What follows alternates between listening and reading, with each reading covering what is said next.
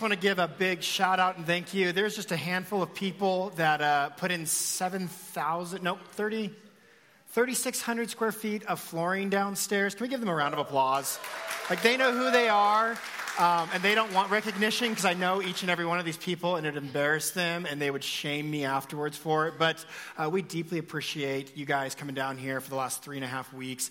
And downstairs, if you were down there before, um, there's no more blue carpets. And the walls look better. It's just coming together. And so, also, just want to thank everybody who has participated in giving towards that project and making that space not look like as much of a dungeon anymore. So, thank you very much. If you have your Bible, you can open up to John chapter 1. Let me pray. Father, thank you for this day, for your mercy and your love and your kindness. And as we study your scriptures, um, we just pray that we see Jesus high and lifted up. And that you would captivate and grab our attention. But more so this morning, we know that you have given us your attention. And you have heard us and see us, and you are with us. In Jesus' name, amen. Amen. All right. Well, this is our last teaching here in this Advent season, and this idea of hope has come. And what we're going to look at this morning is the attention that God gives us. And so in John chapter 1, let's read this in verse 1. In the beginning was the Word, the Word was with God, and the Word was God. He was in the beginning with God. All things were made through him, and without him was not anything made that was made. In him was life, and the life was the light of men. The light shines in the darkness, and the darkness has not overcome it. There was a man sent from God whose name was John. He came as a witness to bear witness about the light, that all might believe through him. He was not the light, but came to bear witness about the light. The true light, which gives light to everyone, was coming into the world. He was in the world, and the world was made through him, yet the world did not know him.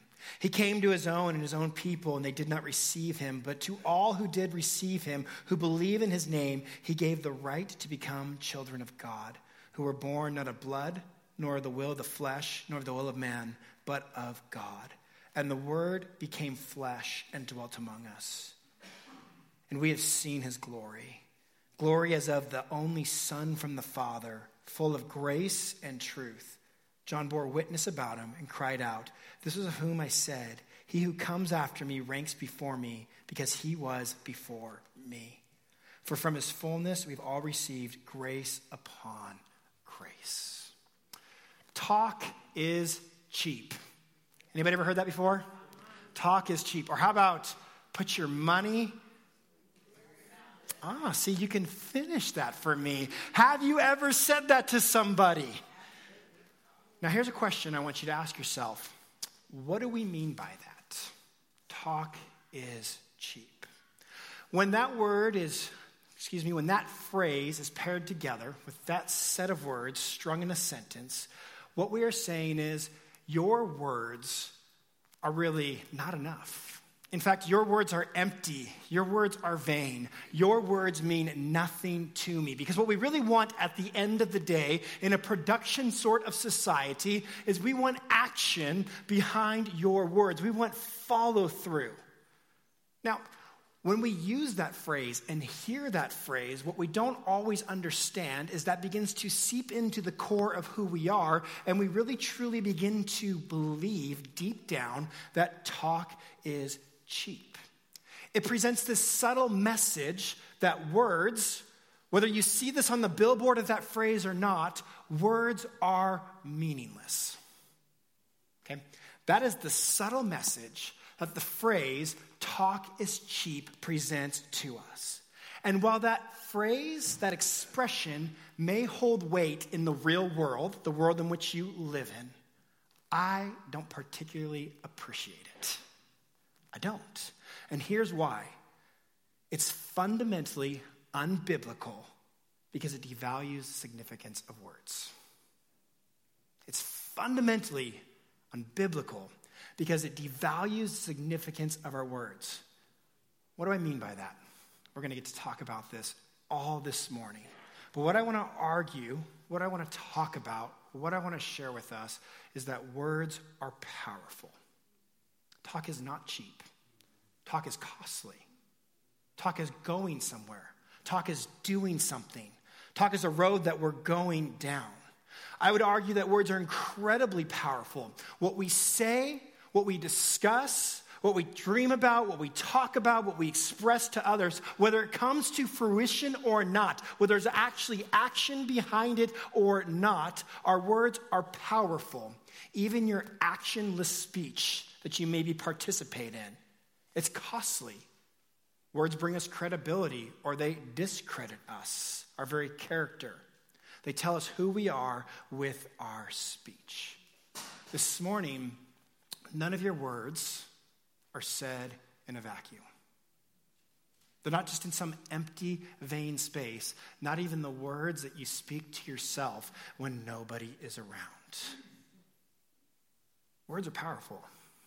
Words have been used for centuries to convince some people that they're smart and other people that they're incredibly dumb. They can tell us if we're as what Carson was talking about last week, in or out of a particular group by the words we share about certain people and their actions and the things that they do. Words set a trajectory going forward. They do. They can motivate us to act a certain way, they can be used to build up or destroy. In fact, in the Proverbs 18:21, it says the tongue has the power of life and death, and those who love it will eat its fruits. Eugene Peterson, in his message Bible, which is really like scripture in very plain language, said, Words kill, words give life. They're either poison or fruit. You choose. I've sat with people who have used words to build one another up and have used words to put the knife in the back and to twist it and to bring people to the lowest of lows. We've seen words bring nations to their knees. We've seen words used to start, create, perpetuate war. We've seen words used to bring peace. Words have real power. Now, words are not used to manifest destiny, okay? This is a popular thing right now. I speak this into existence. I speak this into reality. I speak this blessing over your life, and it's what's going to happen. Yes, we believe in the prophetic sense, as we've talked about that in times past. But there's this popular idea right now going on where we can kind of speak into existence our very own future. That's not what I'm talking about this morning when I talk about words are powerful. But our words do more than convey information, they have an impact on people. I need you to hear that. They have an impact on people, and they can burden their spirits, they can stir up hatred. We've seen them rip apart nations. Words are important. You guys hear me on that? Now, as we read in that Proverbs, words give life, words bring death, and in that effect, what's being told to us is you choose. You choose how you're going to use your words. You choose how you're going to talk about others. You choose how you're going to have this outlook on life. These words, they have direction to them, and you're either going to give direction of life or down a destructive path. Words have power. That's number one.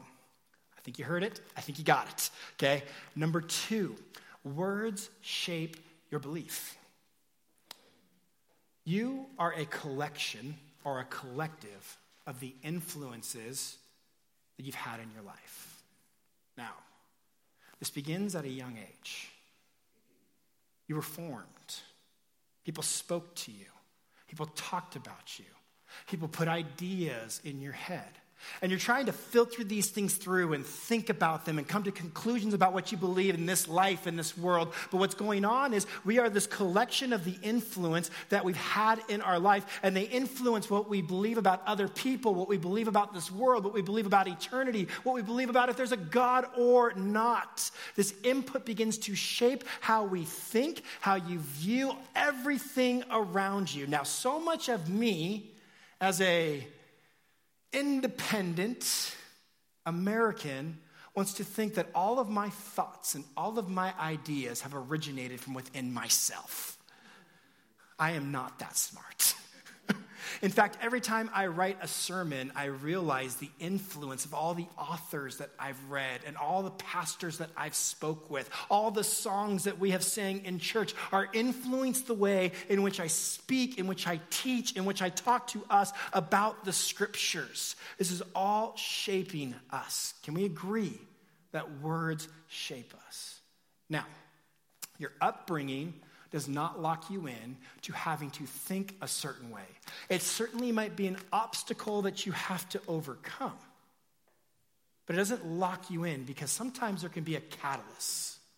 Something can happen in your life, in my life, that begins to form and shape us and push us into another direction. Think about it like this say you are in your mid 20s and you're single and you're wanting just to make a whole grip of money. That's what your life is about. Maybe it's because you came from money and you feel like it's the only way to be accepted. Maybe it's because you didn't come from money and you feel like it's what will make you accepted and give you approval in the world's eyes. And so you set your life on this path and you get all of the tools you need to start doing this, and then something happens. You get pregnant, or you get her pregnant. And your whole life was about making money and career and just being single and enjoying life. But this catalyst comes in. And all of a sudden, you're talking about binkies, poop time, changing diapers. Your whole realm and speech begins to change from things that you never used to even think about to becoming what you actually talk about. A catalyst comes in and changes your trajectory. Now, you've still got a lot of your past upbringing that you're filtering through and that you're dealing with. It doesn't eradicate previous views. It even maybe influences how you're going to parent, how you're going to think about this child, how you're going to raise this child. But something has happened in which you've now deconstructed your view and you're building something up in its place.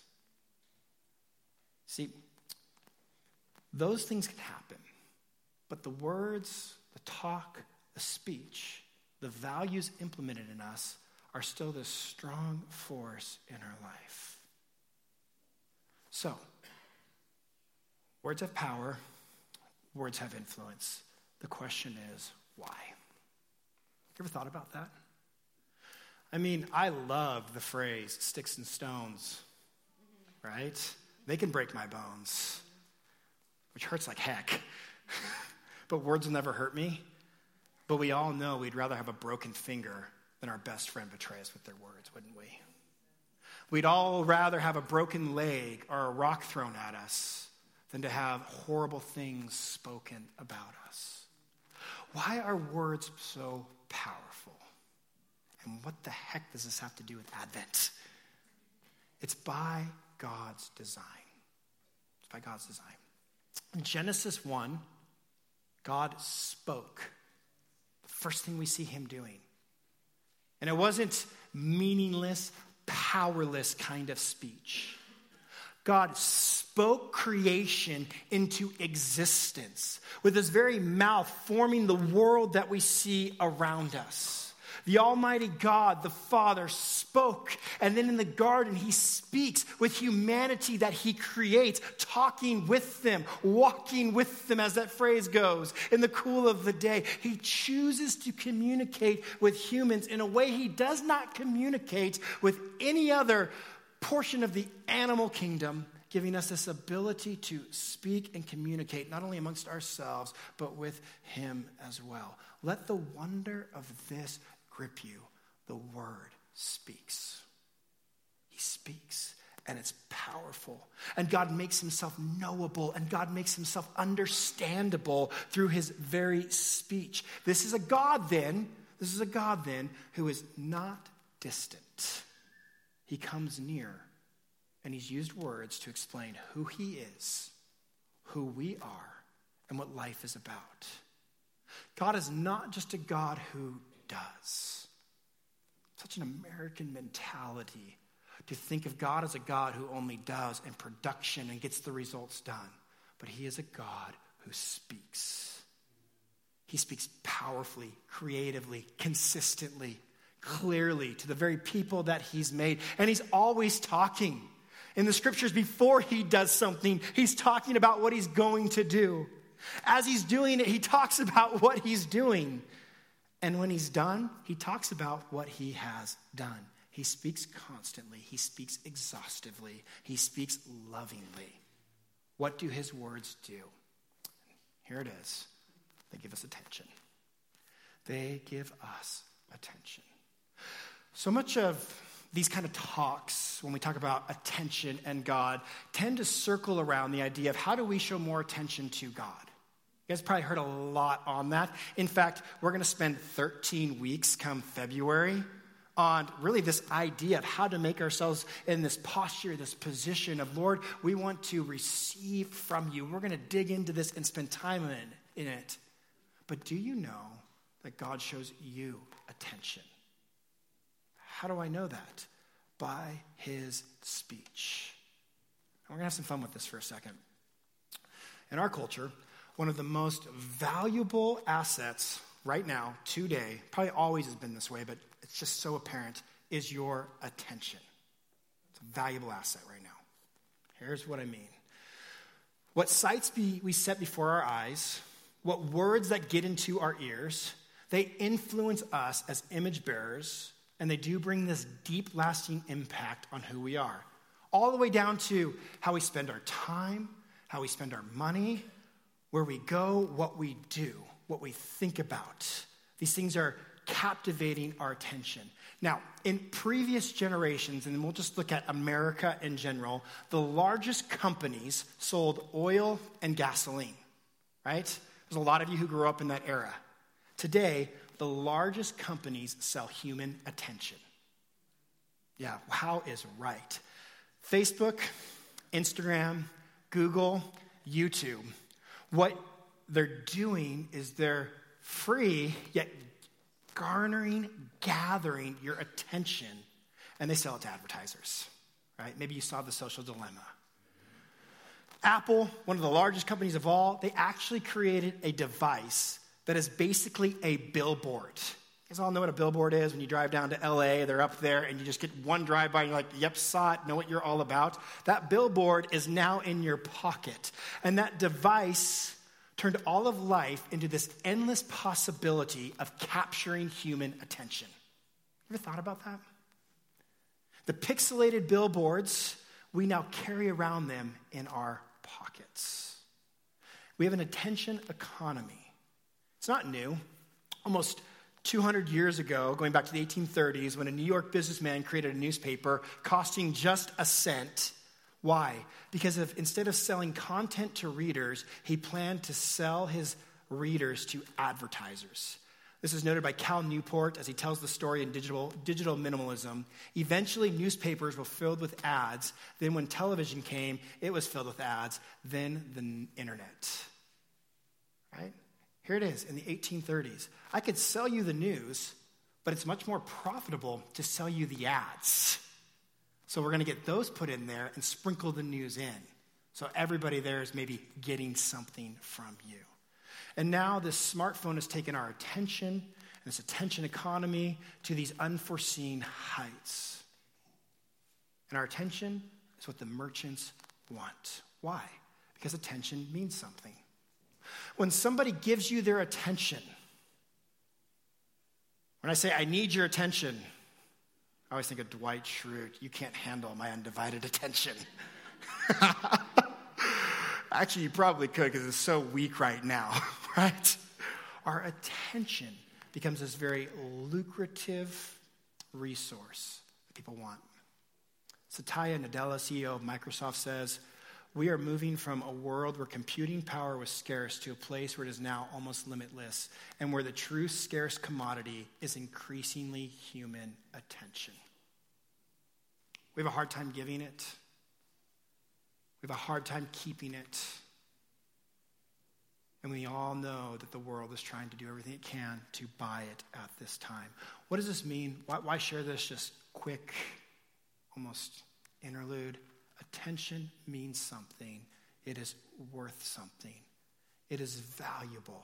It is valuable. Think about it when somebody's paying attention to you. So if I take my wife out to dinner and we sit at the table like most millennials and Phone's right there, right? You guys have all seen it on each side. And now we're like, what are we going to eat? So we grab our phone because our menu's on our phone, and then there's a few things going on. I see some notifications come in, and all of a sudden I've responded to a couple of your emails. I responded to a text message of when I can meet up, and I look up, and our drinks are now on the table, the chips are half gone, and my wife is sitting there looking at me going, What are we doing here? Why are we even out to dinner together? Hey, babe, I'm here with you, my time, I'm, I'm, pre- I'm present with you. And she'd say, No, no, because I don't have your attention. We're probably all guilty of sitting in the room with our children or grandchildren and feeling like we're present when there's not a single thing present about us because our focus is on something else. This morning is not a conviction on that. We're going to deal with that in a few weeks. It's to draw, it's to draw your focus to what it means to get somebody's attention and how valuable that is. And here's what I want to tell you. God, God has given you his attention. God has given you his focus. God has spoken. God has given us his word, the Holy Spirit present. This attention that's given to us, this thing that we know is so valuable, God has given it to us. It's like my wife. She doesn't care if I take her out to lunch and pay for it and do all this stuff. If she doesn't have my attention, it's really a meaningless time. And yet we have a God who's given us attention. We read in the scriptures, for out of the abundance of the heart, the mouth speaks. And truly, what we treasure in our heart is what we love. And we see this connection. Therefore, the things that we talk about, the things that we say, they tell you about the things that we value. This, this is a book about who God is, and it also tells us who we are. And God has spoke exhaustively on who we are, and He's given this attention to each and every one of us. I know, I know that oftentimes we don't feel like that that we cry out, Where is this great, big, loving God? And we almost just close our eyes to the scriptures and ignore two, four, five, six thousand years of history of God speaking, moving, working, and we've forgotten what God has said about us. And so in this Advent season, real quickly now, To talk about the attention that God gives you and why you should take hope and be encouraged today. God is attentive to you. First of all, that is deeply terrifying. Really? God is attentive to me. In fact, anytime in the Old Testament when people came before this God, what would they say? Things like Isaiah, Woe unto me, I'm an unclean man. Or they'd hear words like this Take off your shoes, for you are on holy ground. Oh, I can't get close to this God. But it's this warm and welcoming invitation to God. It's no longer terrifying as we have the fear of the Lord before us, but it moves us into this place of adoration and praise, and it's warming and when we read the passage like we read this morning, we get this idea that the Word became flesh. He didn't just simply put it on flesh to come and kick it with humanity for a little while, but He did it in this full display of God giving His attention to us and what it looks like. In Colossians, we're told that Jesus is the image of the invisible. In John, we understand that if you have seen the Son, you have seen the Father. Yes, awesome. So we're getting this idea of what God is like and how he fixates his attention towards us. Jesus physically embodied what it looked like to minister to people. Now the Spirit acts in that way, and the scriptures reinforce, remind, and tell us how God thinks about us. Scriptures define his character, they define his will, they define his plan and his purpose, but they tell you what he thinks about you. Look, I could know a lot about someone. I could think I know a lot about someone and kind of even like them. But here's a deeper question What do they actually think about me? Because that says a whole lot about them. How would I know that? By how they speak about me. And when you read the scriptures and you get to know this God, you begin to realize what he thinks about you. And it's not what most people think when they first come to know God. So, and I've had the privilege of getting to know lots of people in that stage before knowing Christ. And if you've walked with Jesus for one, two, three, four, five, fifty years, there's an assumption that you just know God loves you. But when you're not in that place, there's an assumption of, there's no way this God loves me. There's no way. The evidence is my life. The evidence is the pain I felt. The evidence is the way his people have treated me, have talked about me. And so there's almost this hurdle that we have to overcome. We're sharing with people who God is and what he actually says about us. And we see it in Jesus. We see it in Jesus. He says things like in Luke 12, 6 through 7, Jesus tells us our value. He says, I clothe, the Father clothes the birds and the lilies, and they're taken care of. How much more so is He going to take care of you? In Psalm 139, 13 through 18, we know that God formed us and deeply knows us. In Matthew 11, 28 through 30, we see a God who reaches out towards us. In Matthew 7, 7 through 11, he says to seek him, to talk to him, to ask of him, to spend time with him. God is attentive to our whole life, our burdens, our stresses, our joys, our wants, our needs. In fact, tucked away in Genesis, there's this little story that's a little bit messy. Abraham and Sarah, if you're not familiar with them, you can go reread it right around Genesis 12 through 16. But they go around God, they circumvent him to take hold of the promise they think is theirs. And what that looked like was having a child. But God didn't do it in their timing. So he took his slave, his handmaiden, her handmaiden, his slave, and he had a child with Hagar. And there, Sarah then gets really jealous of Hagar. And so often we can read that story and be like, yeah, well, that wasn't the promised child anyway. So we're like Sarah and we say, get her out of there. But tucked away in Genesis 16, the angel of the Lord comes to her and says, Behold, you are with child, you will bear a son. You shall call his name Ishmael, because the Lord has given heed to your affliction. You're not Abraham in that story. Well, we kind of are. You're not Sarah in that story. We kind of are. But we are a lot like Hagar discarded, rejected, used, abused, not wanted. We absolutely identify with her. And God doesn't just kind of let it float off into the distance. God doesn't pull the, what my tour guide in Israel said, a coincidence is God's way of staying anonymous. I like that, but guess what? God speaks. He speaks. And what does he say to her? I have given heed, I've given attention to your affliction. In Exodus 2, when people are, the Israelites are in slavery, Exodus 2, it says God hears, He knows, and He sees what's going on in their burden and in their pain. As Israel cries out and they have these troubles and they're in this situation, God is with them. Do you know? Do you know? God pays attention to you. So, what should we do with this? We'll, we'll end with this, and I want to push all of you. Your words have power, they mean something, they're going somewhere. As Eugene Peterson said in the message, they bring life, they bring death, that Proverbs. Okay? They begin to shape and they begin to form you. So, what are we going to do with that? What should we do with that? I don't know if you know this, but you are the most influential person in your life. Do you know why? You talk to yourself more than anybody else does. Yeah. I mean, my 10 year old was talking to me a lot on the drive in this morning. In fact, my wife had to turn around and be like, Daddy can't do any more questions.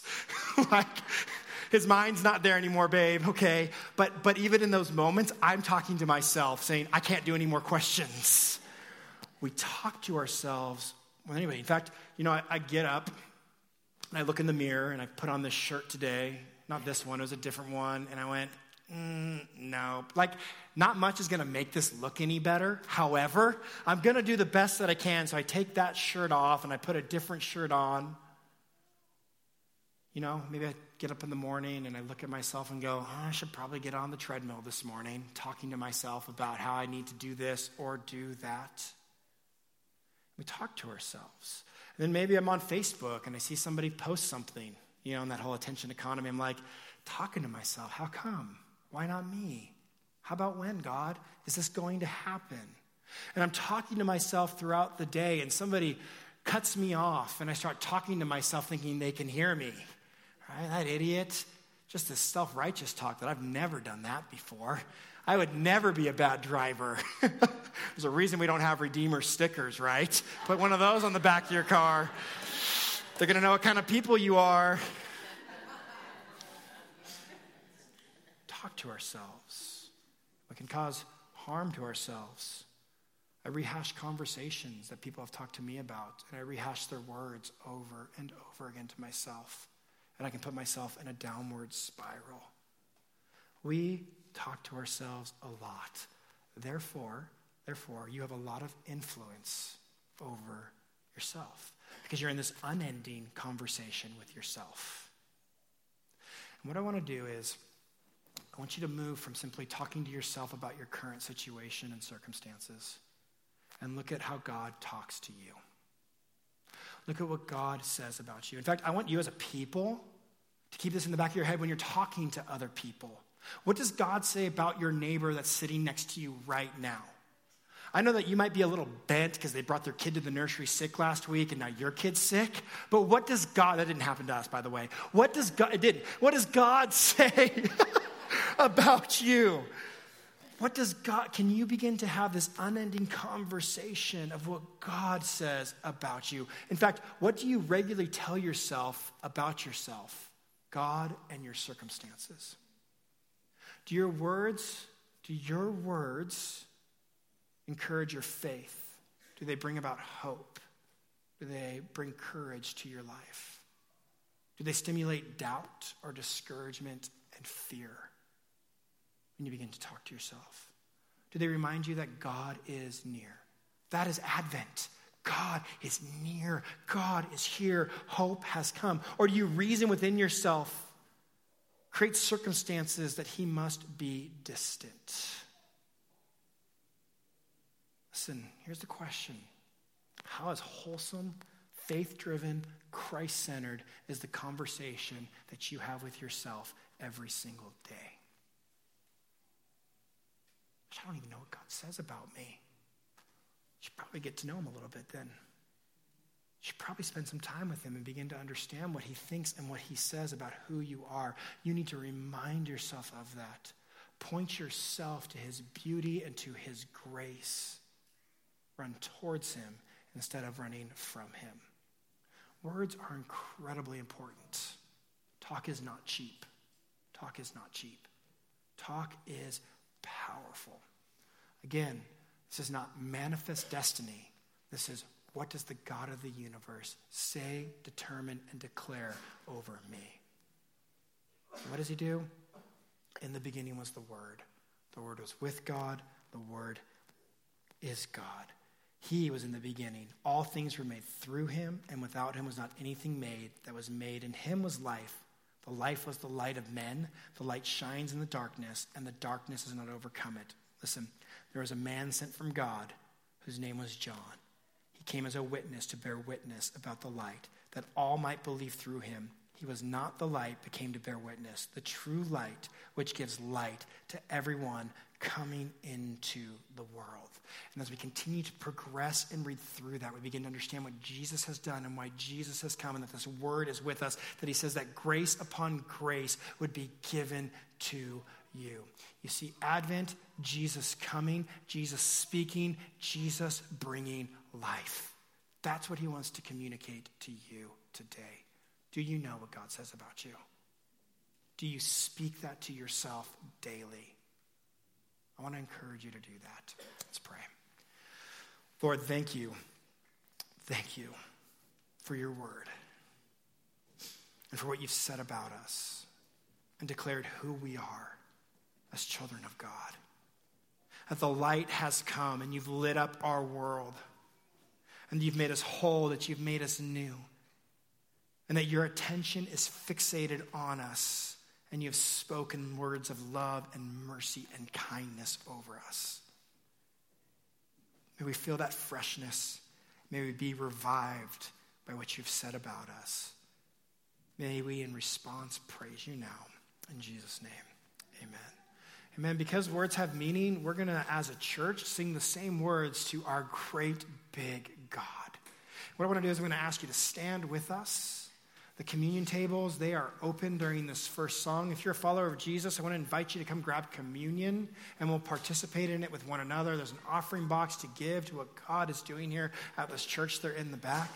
But the reality is, is we're going to sing with words who God is and what God has done, declaring that He is good, loving, and kind. So let's do that now together.